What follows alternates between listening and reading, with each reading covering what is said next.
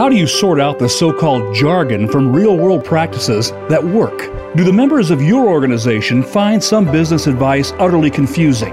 Welcome to the 2020s Enterprise with Sam Holcman. In this program, we set the record straight and in terms that people at any level of business and technology can understand.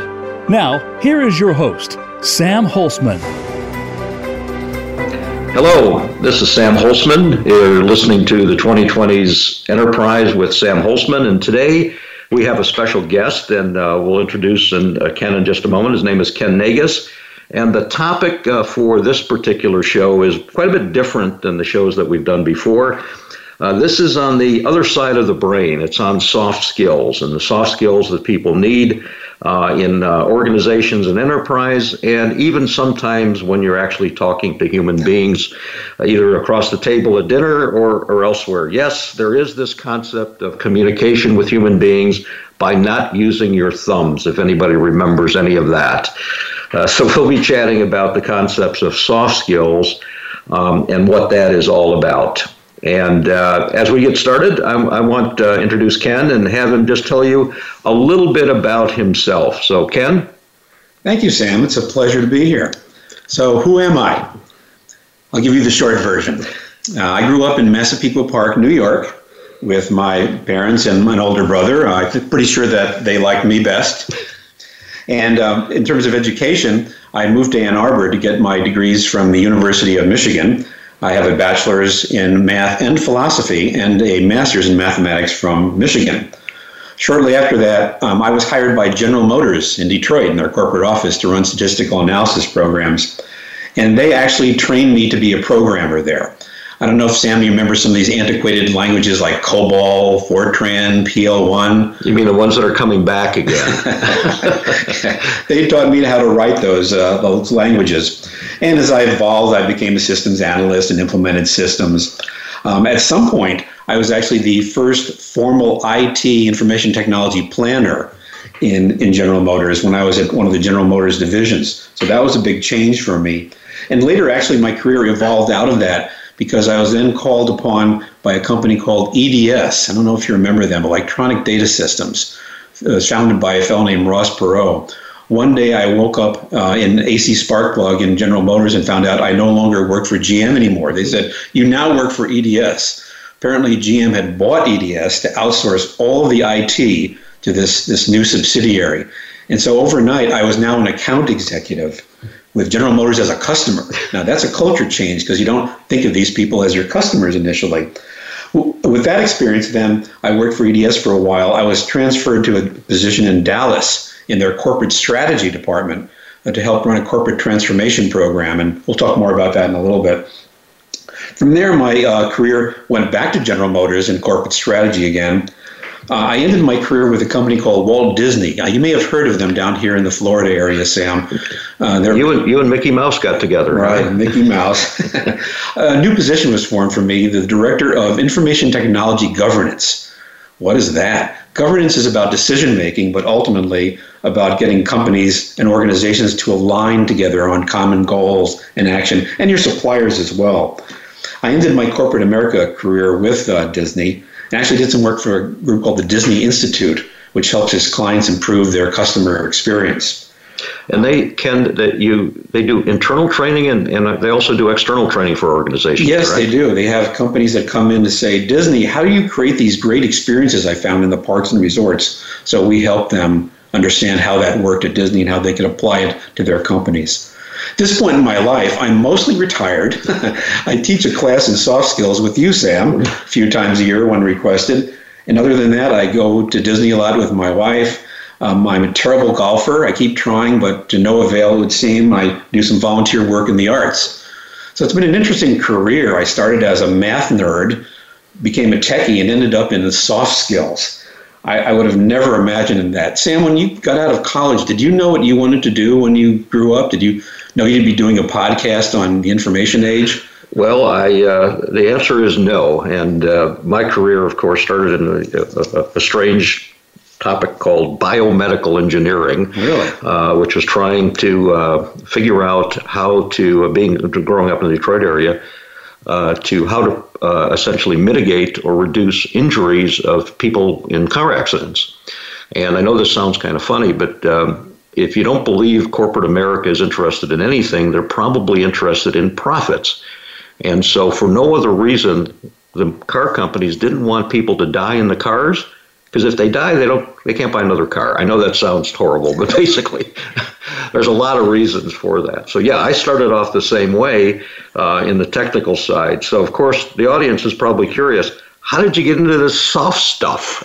I'm, I'm not really sure. I think there, there were a couple events that probably led to that. The, the first one was probably my first job. So here I am, a 22 year old shy math nerd, being put in the halls of the esteemed General Motors, and with, uh, to me, very scary executives, uh, you know, big men in big suits, and they were all men at the time, coming to me to ask me to run these multilinear regression analyses for their lawsuits. And I didn't know how to talk to them.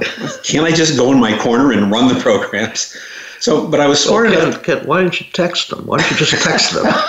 That's right. Well, my thumbs would get sore, I That's guess. right. So I was smart enough, at least, to realize that I'd better learn how to talk to human beings. Uh, there weren't, there wasn't a lot of training at the time, but I, what I did is I observed other people who I thought did it very well. Other people giving presentations, and I found a mentor actually who who I could ask questions with to help me along the way. So that was probably number one. Number two that got me into soft skills was when I became a systems implementer, and I was I was delivering systems particularly when I was out in the GM plants, because I, I, went from corporate office to a, to a division, AC spark plug division at the time, and I was delivering systems to people who worked in the plants. And it became quite clear that if they hadn't bought into it or they didn't understand it weren't trained, the system might not work that well. And of course, in IT, we were a bit arrogant at the time. We'd, we'd go, oh, those users, they don't get it. Now, that, that term is kind of interesting. What do you think about the term users, Sam? Well, Ken, that is to me one of the most insulting phrases that we can use when we describe people that pay the bills. And unfortunately, that term also has some other meanings. And it turns out that there's only two professions that I know of that use the use, use the word user to describe the people that pay the bills. One of those is the illicit drug trade, and the other is IT. Now, stay with me here for just a moment. The parallels are amazing. We get these people hooked and we charge them more and more for less product. And the real phrase should be customer. Even if the organization is internal, in other words, the technology or the support group is internal, you've got to treat people as customers, as you said, you know, especially at Disney, and that involves soft skills. And that's why I'm thrilled that you're here with us today. Great analogy, Sam. Um, I think the third moment in my career that got me into soft skills, maybe the biggest one, was when I was asked to join a small team. There were three of us and a manager uh, to perform, help facilitate a transformation, big organizational transformation of electronic data systems. Uh, EDS, just a, a bit of background on that. EDS was started by Ross Perot, came out of IBM, and what they did first was they, they ran computers. They sold cycles to companies that didn't want to buy computers. But Perot was a smart guy. He realized that he had to keep building functionality. So they created a series of economic engines. Their next one was to say, if we can run computers for you, we could do transaction processing. So we could run your payrolls. So they started doing that and became very, very successful. The time I joined EDS, the, the current version of them they were pioneers in outsourcing. That's where the company would say, why don't you run all of my technology for me? Now, Perot was replaced by a fellow named Les Alberthal. And Les was smart enough to realize that it was getting so competitive in that outsourcing space now that he wanted to stay ahead of the game. Now, most companies don't undergo big change until it's too late, usually, when they're in, their, in the ditch. And it's, it's sometimes they can't get out of the ditch.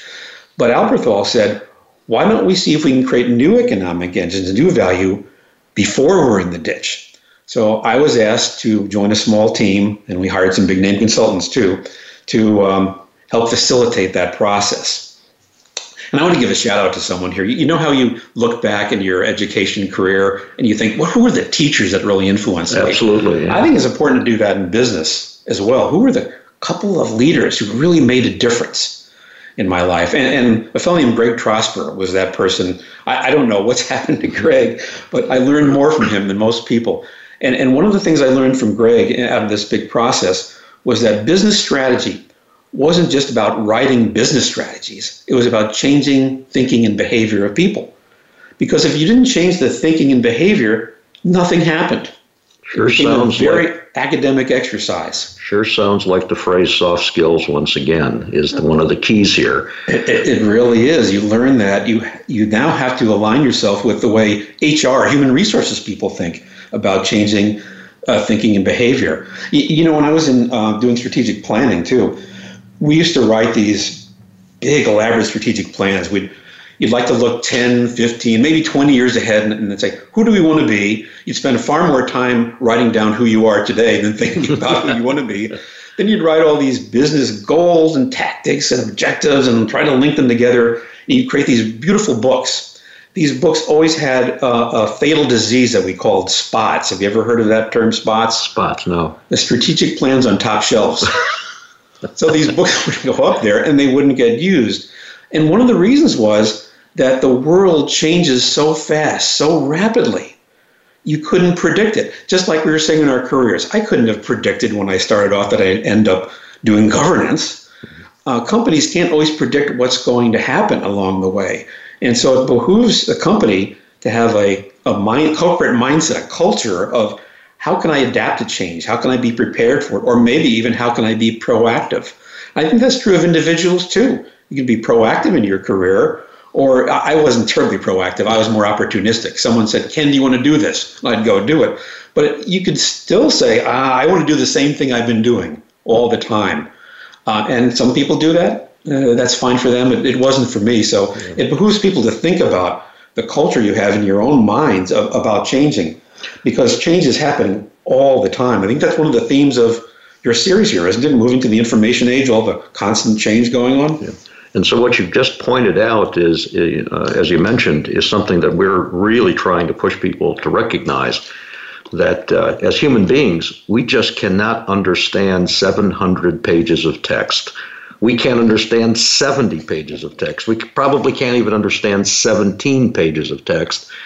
And in the age of transformations that is continuous, I know the buzzword now is digital transformation, but it's basically a continuous change we need a baseline for addressing and managing change that is human consumable. And, uh, you know, as you said, that's the theme of this program, and, and uh, this is part of that theme. And how to get these things across to mere mortals in a relatively short period of time, you know, that's there.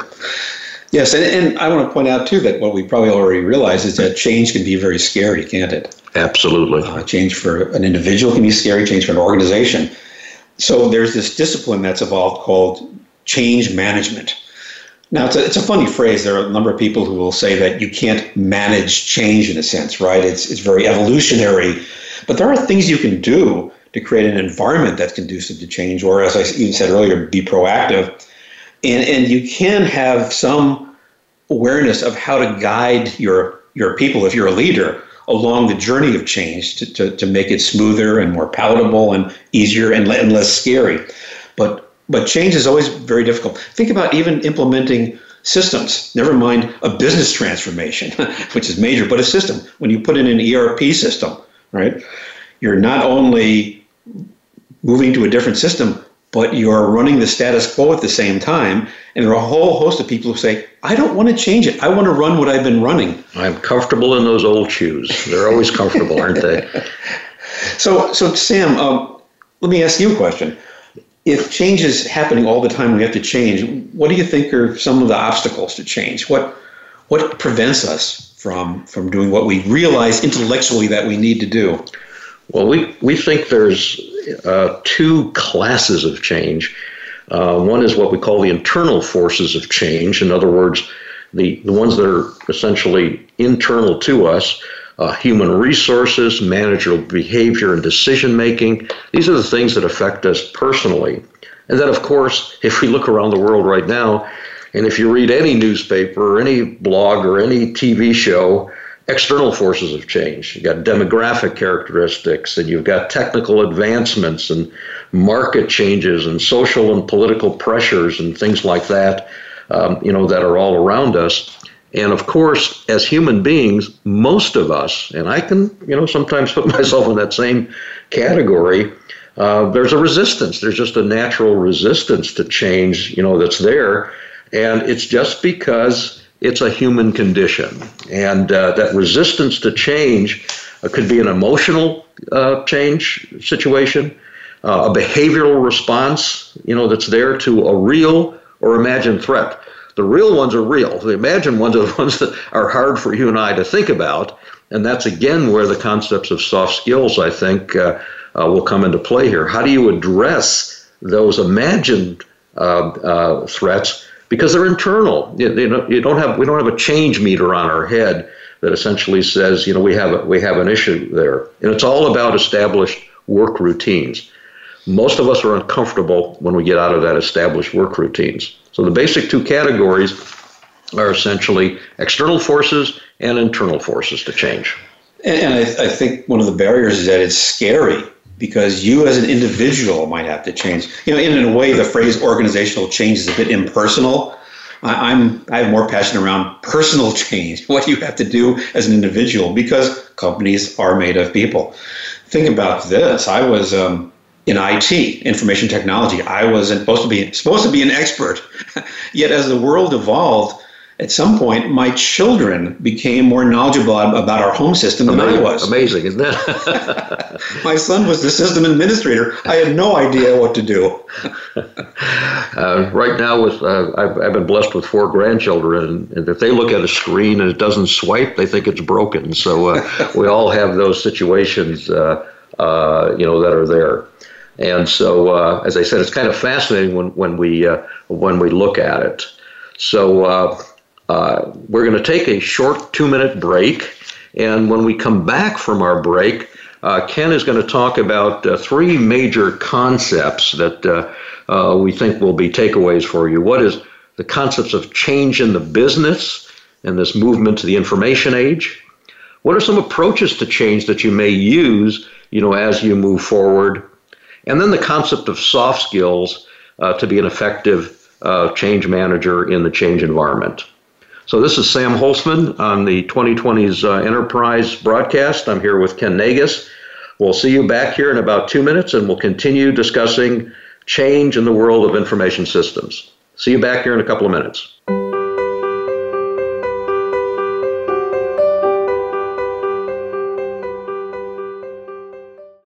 Is your organization in the internet age when those around you are moving into the information age? Are your hallway conversations filled with words and phrases like blockchain, AI, VR, cloud computing, and micro this and that? Are you interested in bringing some method to the madness? Then talk to us. Through years of consulting with clients all over the world, the Pinnacle Business Group and Architecture's Center of Excellence have developed an understanding of what makes a consultant client relationship work. And this understanding comes to every engagement. The Pinnacle Business Group assists organizations in solving their business and system challenges with its unique, proven approaches, bringing teams of business and system personnel together to jointly define business and system requirements. The teams are led through a series of facilitated activities to provide innovative solutions to their business and system challenges. We look forward to hearing from you. Visit pinnaclebusinessgroup.com.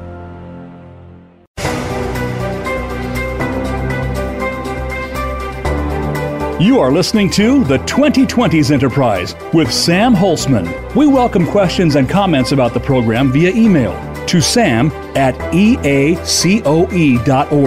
That's sam at eacoe.org. Now, back to the 2020s Enterprise. Welcome back. This is the 2020s Enterprise with Sam Holcman, and our special guest on this broadcast is Ken Naigus. And the topic uh, for today's broadcast is the concepts of soft skills. And uh, one of the things that we wanted to mention is the, the concepts of resistance to change, especially as a human being. All of us have those fears. And basically, it involves just a few things. It's, it usually is fear of failure. Uh, you know, that's there. In other words, you've been very successful as you move forward, and all of a sudden, this new thing, whatever it is, is is approaching you, and you're uncomfortable. And sometimes, and especially in the contemporary uh, worlds that we're in right now, there's a there's a mistrust. Um, I don't think I have to mention this phrase more than once. The phrase "fake news." We really don't know um, what is out there, and um, you know, in the unknown world. And uh, the other thing we have to look at is the human condition of security. In other words, the comfort level. And none of us know uh, essentially how secure our jobs are anymore. Back in the olden days, most people stayed with an organization throughout their career. Now, frankly, on both sides of the equation, there's less of a commitment by the individual, the staff member, the employee, and same thing with the company that's there. I think you've hit on a, a key issue there, Sam, about the comfort factor and, and the fear. How often have companies merged and you realize that instead of two departments, there's going to be one. the natural inclination is, am I losing my job? Or if change is occurring to create new products and new value, what's going to happen? If you've been great at making buggy whips, and now all of a sudden says you have to make car engines instead, do I have the skills to do that? Do I have the ability to do that? that that's true of, of all levels, including very senior management. You, you got your success by doing what you did very well. Now, if someone says you have to do something differently. That can be a bit scary. So, so I think the key is understanding where people are as human beings on this discomfort scale and helping them through that.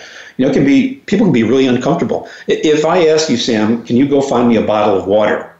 You'd probably be pretty comfortable doing that. But if then I say, can you go fly a 747 to London? You probably won't be very happy doing that. So, so there's this discomfort scale. I think it comes from Hersey Blanchard, uh, one of the models that, that I've used quite a bit. But in the business world, you have to think about that the fact that you're asking people to do new things all the time in an environment of change. So, so the idea is, as a leader, is adjusting your style to those of your stakeholders, those of your people. Now, in some cases, often you need to tell them what to do first and show them how to do it, and work with them as they become more comfortable. Maybe you can get into sell mode. That's where you're going to say, uh, here are some ways you can do this. Which ones do you want to do? Then you can move to a more participative style. So we want you to do this analysis and come back and discuss it with me. Then in the last style, you delegate because you know what you're doing. I would guess most pilots now are in delegate mode. they know what they're doing. But but the same thing can happen in organizational change too. Uh, most organizations in big change go through what's called the valley of despair. You know, you you you undergo a change, you that you can push a button and everything gets better right away. That rarely happens. Usually things get worse for a while. And, and there are a whole lot of reasons for that. So as, as a leader, you ask yourself, what can I do to lessen the depth or the duration of the valley of despair? And there are a lot of things one can do there in terms, including training your people, mostly engaging people. It, it really doesn't work terribly well when there's an announcement from the top. Here's everything we're doing. without engaging people uh, in how it's going to work and what it's going to mean to them personally. So, so that's that's one of the keys in terms of how you approach uh, change in an organization. Another another key as a leader is to remember that people are all, always watching what you're doing in an organization. Uh, what you do says a whole lot more than what you say you're going to do in change.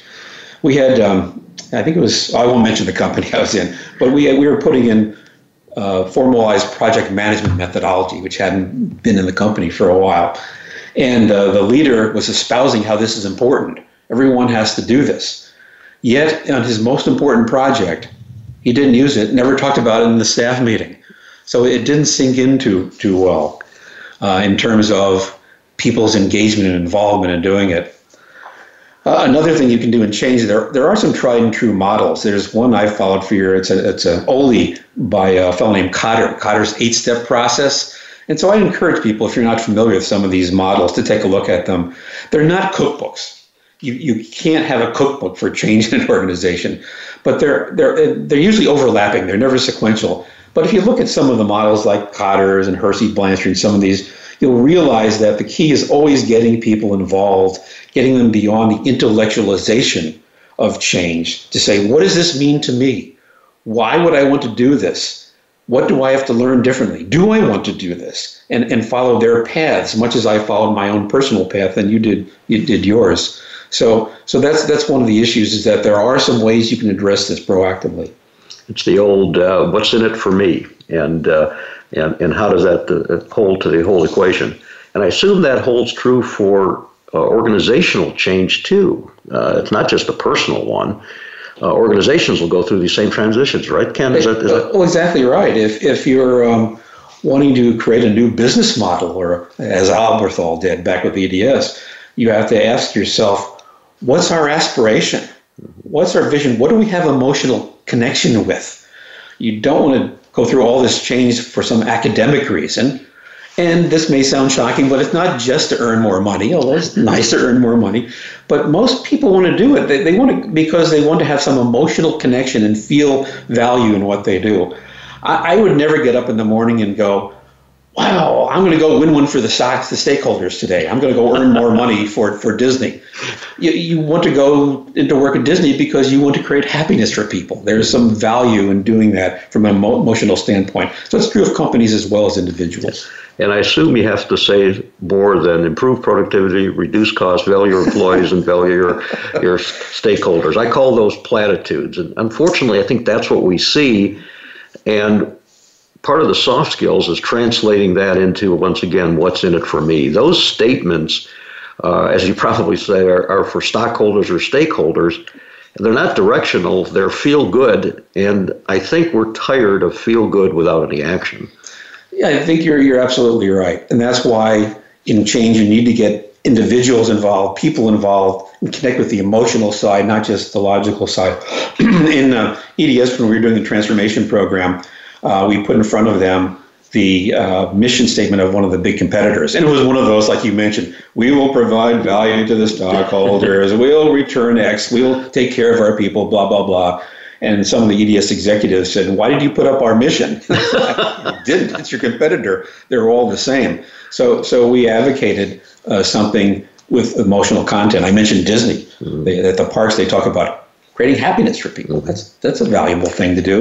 Uh, one of my favorite examples was uh, NASA, space agency back in the 60s. They said, we're going to put a man on the moon by the end of the decade. Mm-hmm. Everyone, no matter what your role, could make a connection with that. I'm part of making something exciting like that happen. So that's where it gets to the individual level. And that's why, as I said earlier, I think I'm more intrigued with the notion of personal change and soft skills for individuals, not just this intangible thing called the organization because the organization is made of people. Mm-hmm. So that's probably how I got into soft skills as well. Well, it seems like uh, it's it's moving away from platitudinal statements to actionable, driven direction. It's the old phrase: "We're going to take that hill."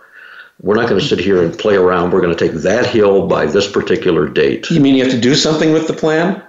No, we just have to write it and put it on the shelf. yes. The shelf. Exactly my point of why the emotional connection is so important. If you have that emotional personal connection, the likelihood of change is so much greater than intellectualizing it. So I just realized, Sam, that um, I've been talking about soft skills. Maybe I should define that too. You know, I think the audience would be interested in what that phrase is and and uh, how they can take that back with them. Yes. Okay. Well, soft skills. It's really associated with a, a set of behaviors and traits that relate to an individual's ability to interact with other people, such as communications, how to ask good questions, how to listen well. And we contrast that with what, what, what? Listen well? Excuse me. There's always one. Wait a minute. Wait a minute. Is that why you have two ears and one mouth, as the phrase goes? Well, there's a, probably a lesson there. Well, I'm a fan of Judge Judy, who I think should be on the Supreme Court. And she always says, put on your listening ears. So I always like that one. Now, hard skills are the ones needed to do tasks that describe capabilities to perform tasks, such as where I started my career, do statistical analysis or write programs. Or an example I always give is hitting out of sand traps. Now, in theory, you should be able to practice that and keep doing that all the time and be successful at it. I hasn't borne out yet for me. Uh, but you just can't read a book. You just can't read a book. can't just read a book. You actually have to get out there and no, try to do it. No, I just got to read a book and pass a multiple guess exam. Come on, Ken. You're not going to make this too hard, are you? But but soft skills, I think, are a little bit harder to measure than hard skills. Is that possibly one of the inhibitors that we're seeing? They, they really are. You you can't put a number on, on some of these things. How, how good are you at listening? Uh, seven? um, no, 7.5. Because we're really, we're talking here about the things, the world inside people's minds. And one of the problems with this this space too is that this domain can get marginalized when someone dismissively calls it touchy feely stuff. You may have heard that phrase. Oh, I've yeah. encountered a number of leaders Oh, in my yeah. mind who said, uh, "Ken, I like what you're doing, but I don't want the touchy feely stuff. Don't run those." Team building exercises where we have to, you know, tie each other together in a rope and escape or anything. So one of the things you have to learn in this space is come to where they are, not have them come to where you are. But when you talk about the notion of changing people's thinking and behavior, I think most people can can relate to that. But it, it is all about people. You know, I've often said this work would be easy if it weren't for people, Sam. There, there you go. There you go. So, so you are entering the space of uh, of human beings, and um, you, now, Sam, you've you've worked with uh, architects quite a bit. Uh, what can can you say, or do you have any thoughts about the world of architects vis-a-vis soft skills, as an example? It's it's the the word architect has been uh, and the profession has been around for for quite some time. And if we look at the physical architect for building, for example, a building or building a house, there's a tremendous amount of technical skills required, but they have to get their point across to the customer who is the buyer of the house or buyer of the building or something like that. When it comes to enterprise architects or business architects or information architects or technology architects, most of the measurement is on whether or not the thing, the diagram is correct, whatever that means. And that I call architecture for architecture's sake. And what we need, and the phrase that we've been using for quite some time, is human consumable models.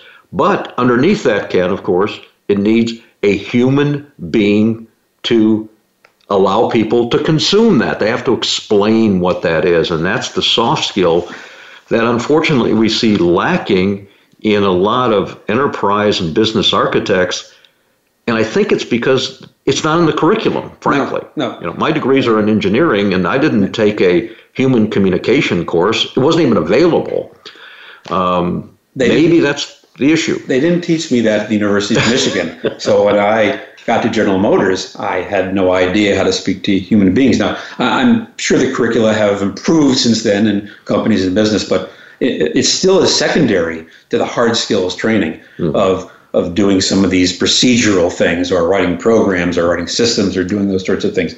So so when an architect creates one of these big enterprise framework charts, you put it on the wall, that's not the end of the, the journey. You actually have to do something with it, right? Well, that's the beginning of the journey because people look at it and are generally overwhelmed because, as you said, it's something new to them. So, one of the jobs of the architect is to get them comfortable with what we refer to as explicit representations. And I'm going to use a, a slightly off colored phrase here. It's not nasty, but it's a little bit off colored. And when it comes to these things, I use this following phrase when you open the kimono, sometimes you don't like what you see because it's not buried in 70 pages of text. It Right. becomes very, very, uh, um, uh, very, very exposed that's there. But coming back to the issue here, Ken, why aren't people picking up on this and going to whether it's training courses or education courses or getting online and watching videos and things? What do you see there? Well, I, I think a lot of it has to do with uh, self awareness and fear. It, it's easy to say, I'm a great architect or I'm a great systems analyst or whatever that might be. But how many people are going to say, you know, I don't communicate very well? I don't. I don't have many business relationships with executives because I can't talk their language. Uh, I think it's very difficult for people to say, "I'm going to go check myself in for for uh, self help in in how to speak." Because most people have a difficulty doing that. And, and think how important communications is in all these roles, right? So if you're going to create an architecture model or whatever that might be, you have to interview people, for example. And I think we don't offer a lot of training on how to do that terribly well. So the, the whole issue of communications hasn't become first and foremost in, in our training curricula. I don't know if you'd coined this phrase or not, but I loved it. You said uh, when you give these courses, uh, most people have to be voluntold to appear. Uh, I love that phrase, and, and it's because I think we're sort of uncomfortable, you know, with that. I, I think you're right. We often, uh, an astute leader might say, you know, my staff, not not me probably, but my staff needs, Needs this. So I'm going to volunteer them. Yes, I will volunteer them to attend this class. That's what happens a lot in this, this space. So uh, I, I, think when we talk, talk, about soft skills, I try to categorize them for simplicity's sake into a couple major groups. One is communications, another is consultancy skills. And I think we talked a little about communications. Again, it's not always a natural thing. And in the world, Sam, that we deal with of technology, we have our own language even. You have the, the Tower of Babel, essentially. And we talk a different language than the people who we support.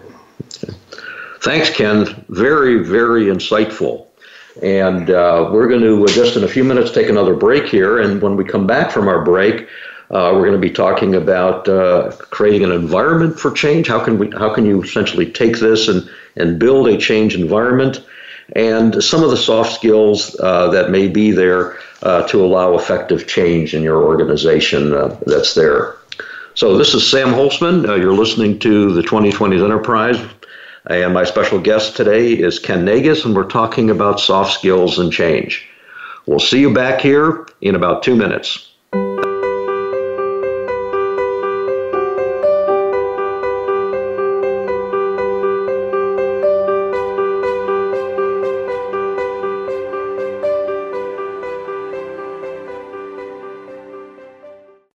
Is your organization in the internet age when those around you are moving into the information age? Are your hallway conversations filled with words and phrases like blockchain, AI, VR, cloud computing, and micro this and that? Are you interested in bringing some method to the madness? Then talk to us. Through years of consulting with clients all over the world, the Pinnacle Business Group and Architecture's Center of Excellence have developed an understanding of what makes a consultant client relationship work. And this understanding comes to every engagement.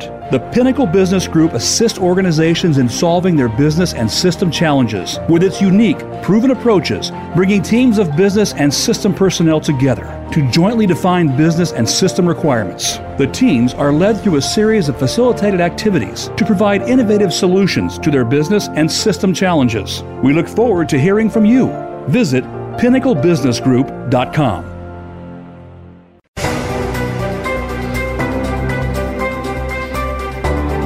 You are listening to the 2020s Enterprise with Sam Holcman. We welcome questions and comments about the program via email to sam at eacoe.org. That's sam at eacoe.org. Now, back to the 2020s Enterprise. Welcome back. This is uh, the 2020s Enterprise with me, Sam Holcman, your host. Uh, today I have a special guest, Ken Naigus. And this is our third and final segment on the concepts of soft skills and change in the world of enterprises, business, and personal change. And uh, prior to the last break, we were, we were chatting about a number of different concepts uh, w- uh, that are involved in change. And uh, Ken, uh, let's continue on that dialogue if we can. Thanks, Sam. I was beginning to talk about what I categorize as uh, communication skills, a key set of skills needed for almost anyone in business or in life for that matter. And certainly in business, you, you can't operate in a vacuum no matter what you're doing. Maybe that's what I wanted to do when I was first hired in GM. I wanted to go sit in the corner and send send programs to the, the customers or users, as I used to call them. But it, it doesn't work that way. So what, what I advocate is some actual training in communication skills, including how do you ask better questions? How do you listen better? How can you know the difference between a fact versus an opinion? And the good news in this space is that you can actually practice these things. Know, I mentioned that the hard skills, we, we know how to practice hard skills, how to write a program or how to swing a golf club. But whoever thought you could actually practice soft skills? But you can. And the key to that is having a few tools, some simple to use tools, and getting yourself and others in a safe space because it is uncomfortable. We don't like to admit these things or expose ourselves uh, if we feel weak in these areas. So communication skills become really critical. Uh, to me, one of the, the biggest areas there is what I call in, in, inquiry versus advocacy. You know, we're trained, I think, to give answers. It starts back in school when we have tests and we have to give an answer to a test. And that continues in business. So, so think about some business meeting you've been in. Maybe it was a problem solving meeting where after some discussion, Sam states a solution and everybody comes together. You're likely to hear that Sam was the hero of this meeting, right? He came up with the solution. But did anyone say, you know, Sam Sam was great in that, but but Janice asked such good, good probing questions and spurred dialogue and synergy that eventually led to Sam's solution. So Janice is the hero of this meeting. You don't hear that. So, so I think part of the key here is listening to those sorts of things and being careful about the type of questions you ask and how much you're advocating versus listening. So that's communication skills. is a big, broad area of things that you can actually practice. Huge, huge issue. Well said. Now, the, the second category of soft skills in my book are what I call consultancy skills. Now, when you think of a consultant, something comes to mind. yes, so I'm, I'm, going to tell you a, a little story here. I hope we have time for this. So, once upon a time, there was a shepherd. He was looking after his sheep on the edge of a deserted road. Suddenly, this brand new Ferrari, you know, screeches to a halt. And the driver is this young man dressed in a thousand dollar suit, fancy shoes, and all that. And, and he, he gets out and he asks the shepherd, If I guess how many sheep you have, will you give me one of them? So the shepherd looks at this young man, looks at the sheep, which he are grazing in the field, says, Okay. So the young man parks his car, connects his tablet to the, and his mobile phone, enters a NASA site, accesses the accesses the the site. He, he scans his, his site. He uses all these algorithms, prints out a 150 page report on his high tech printer. Then he turns to the shepherd and says, "Okay, you've got 1,586 sheep here." Shepherd answers. He says, "You know that's right. So you can have your sheep." So the young man takes his selection, puts it in the back of his car. The shepherd now looks at him and asks, If I guess your profession, will you return that animal to me? Young man says, Sure, why not? The shepherd says, You were a consultant. How did you know that? asks the young man. Very simple, answers the shepherd. First, you came here without being called. Second, you charged me a sheep to tell me something I already knew.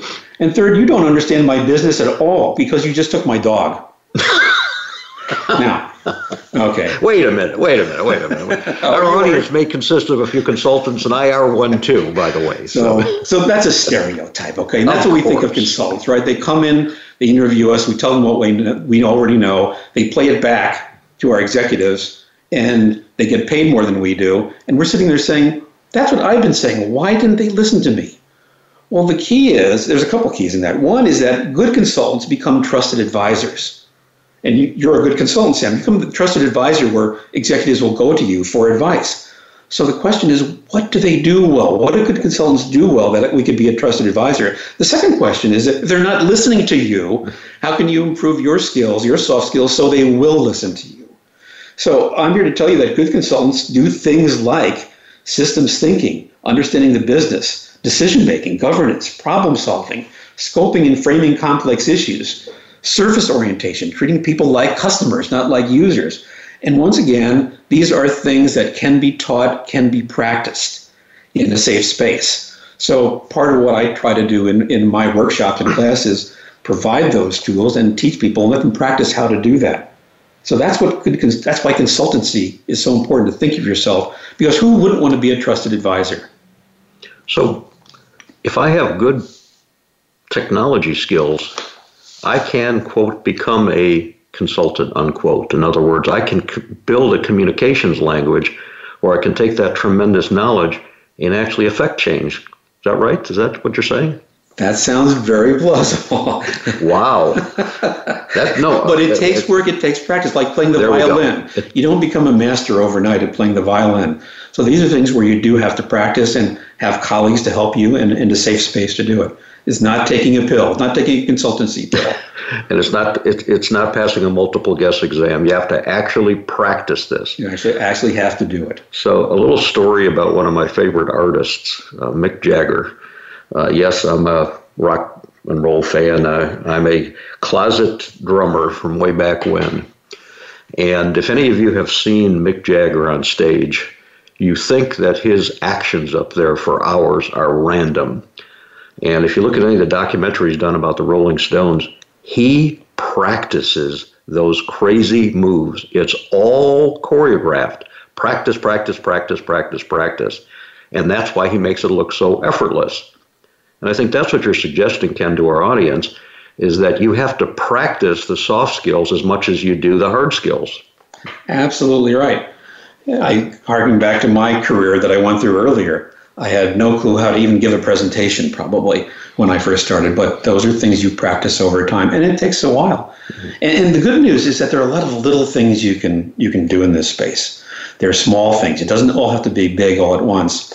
In the space of um, customer service and how to treat people like a customer, go back to my Disney experience they had a culture that taught people to try to exceed expectations by doing a lot of little things. So when you go into a hotel like Disney and you're bringing your kids in, the housekeeper, maybe the task is to clean the room, but the broader purpose is to create happiness. So they may have taken a towel and put it in the shape of an animal. I've seen that, yeah. And the kids go in and their eyes light up.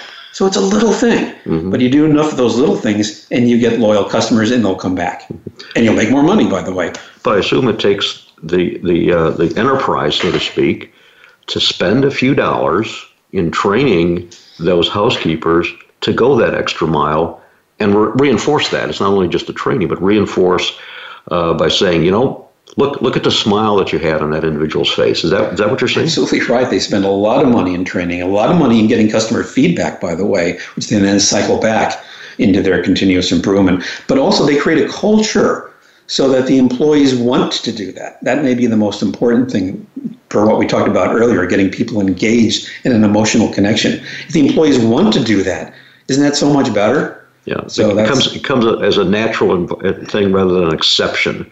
You know that's there. Sounds fantastic. Sounds fantastic. Well, that's probably why Disney keeps growing as they're growing. Um, it just seems to be an endless type of situation where people flock down to Orlando or to uh, uh, uh, Los Angeles area, Anaheim, or overseas. Uh, it's a massively, tremendously successful company, and it seems like one of the themes is really understanding the customer and communicating. Absolutely right. Those are customers. They they call them guests actually uh, to draw an analogy to the world of entertainment. They talk about their, their guests very frequently in their conversations. It permeates everything they do. And there's no reason not to do that within a business, too. You can think of the other people in your company as your customers, as your guests. Mm-hmm.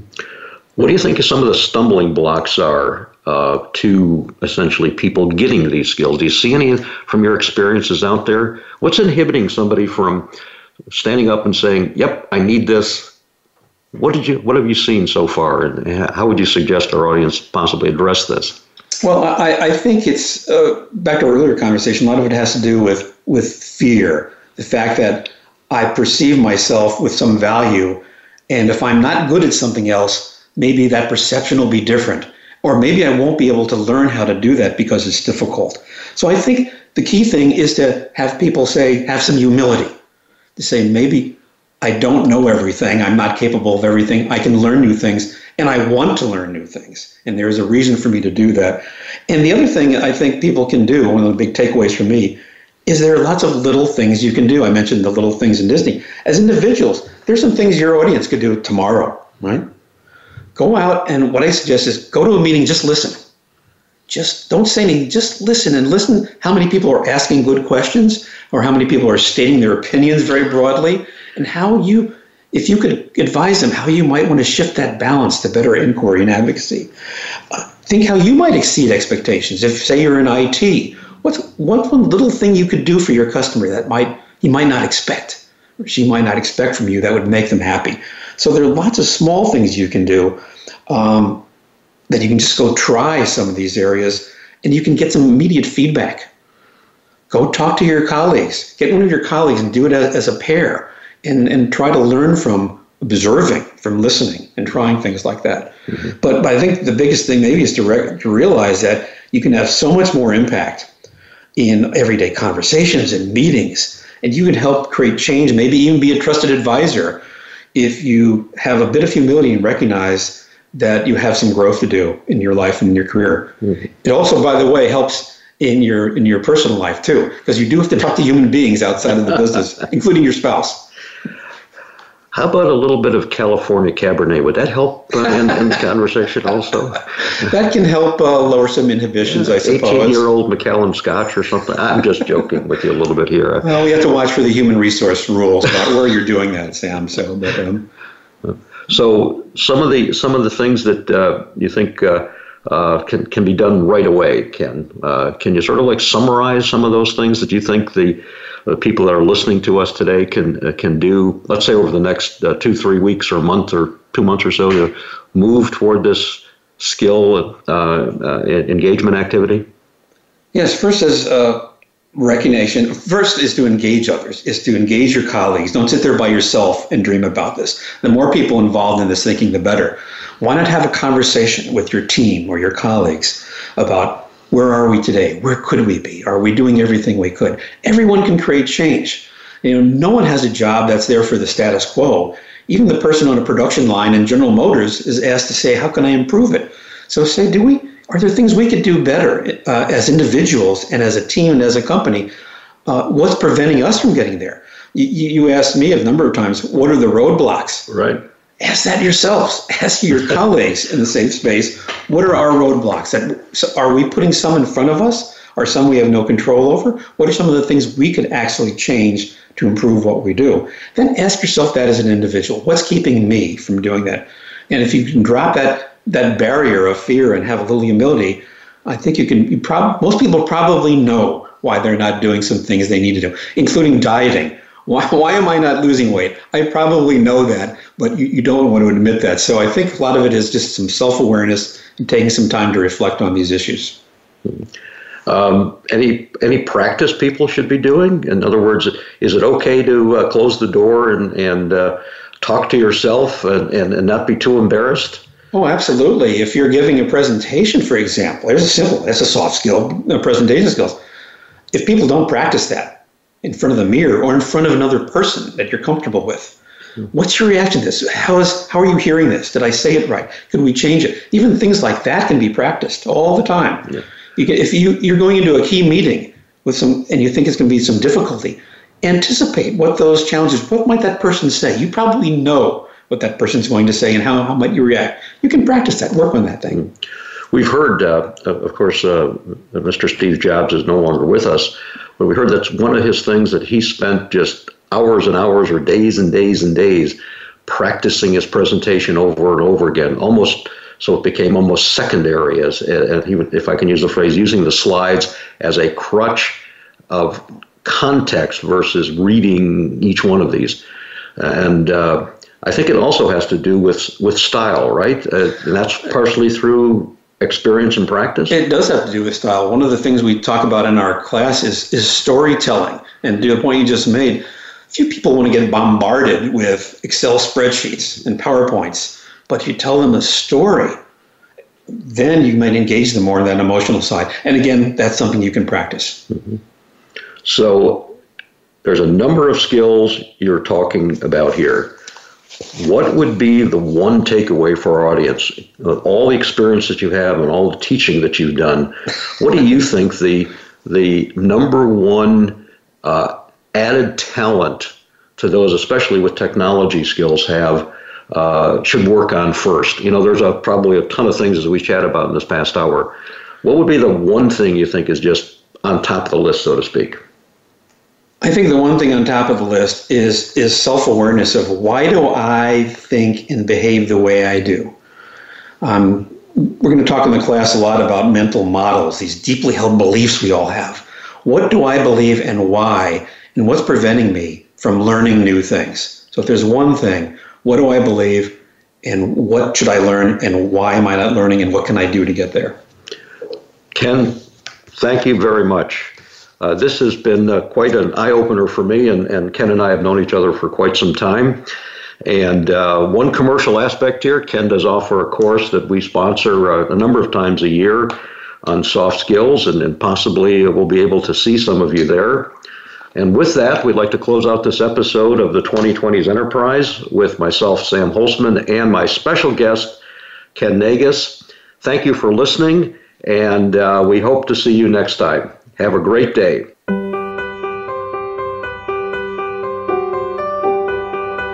Thank you for tuning in this week to the 2020s Enterprise. Be sure to join your host, Sam Holcman, again for another edition of our program. Next Wednesday at noon Pacific Time, 3 p.m. Eastern Time on the Voice America Business Channel.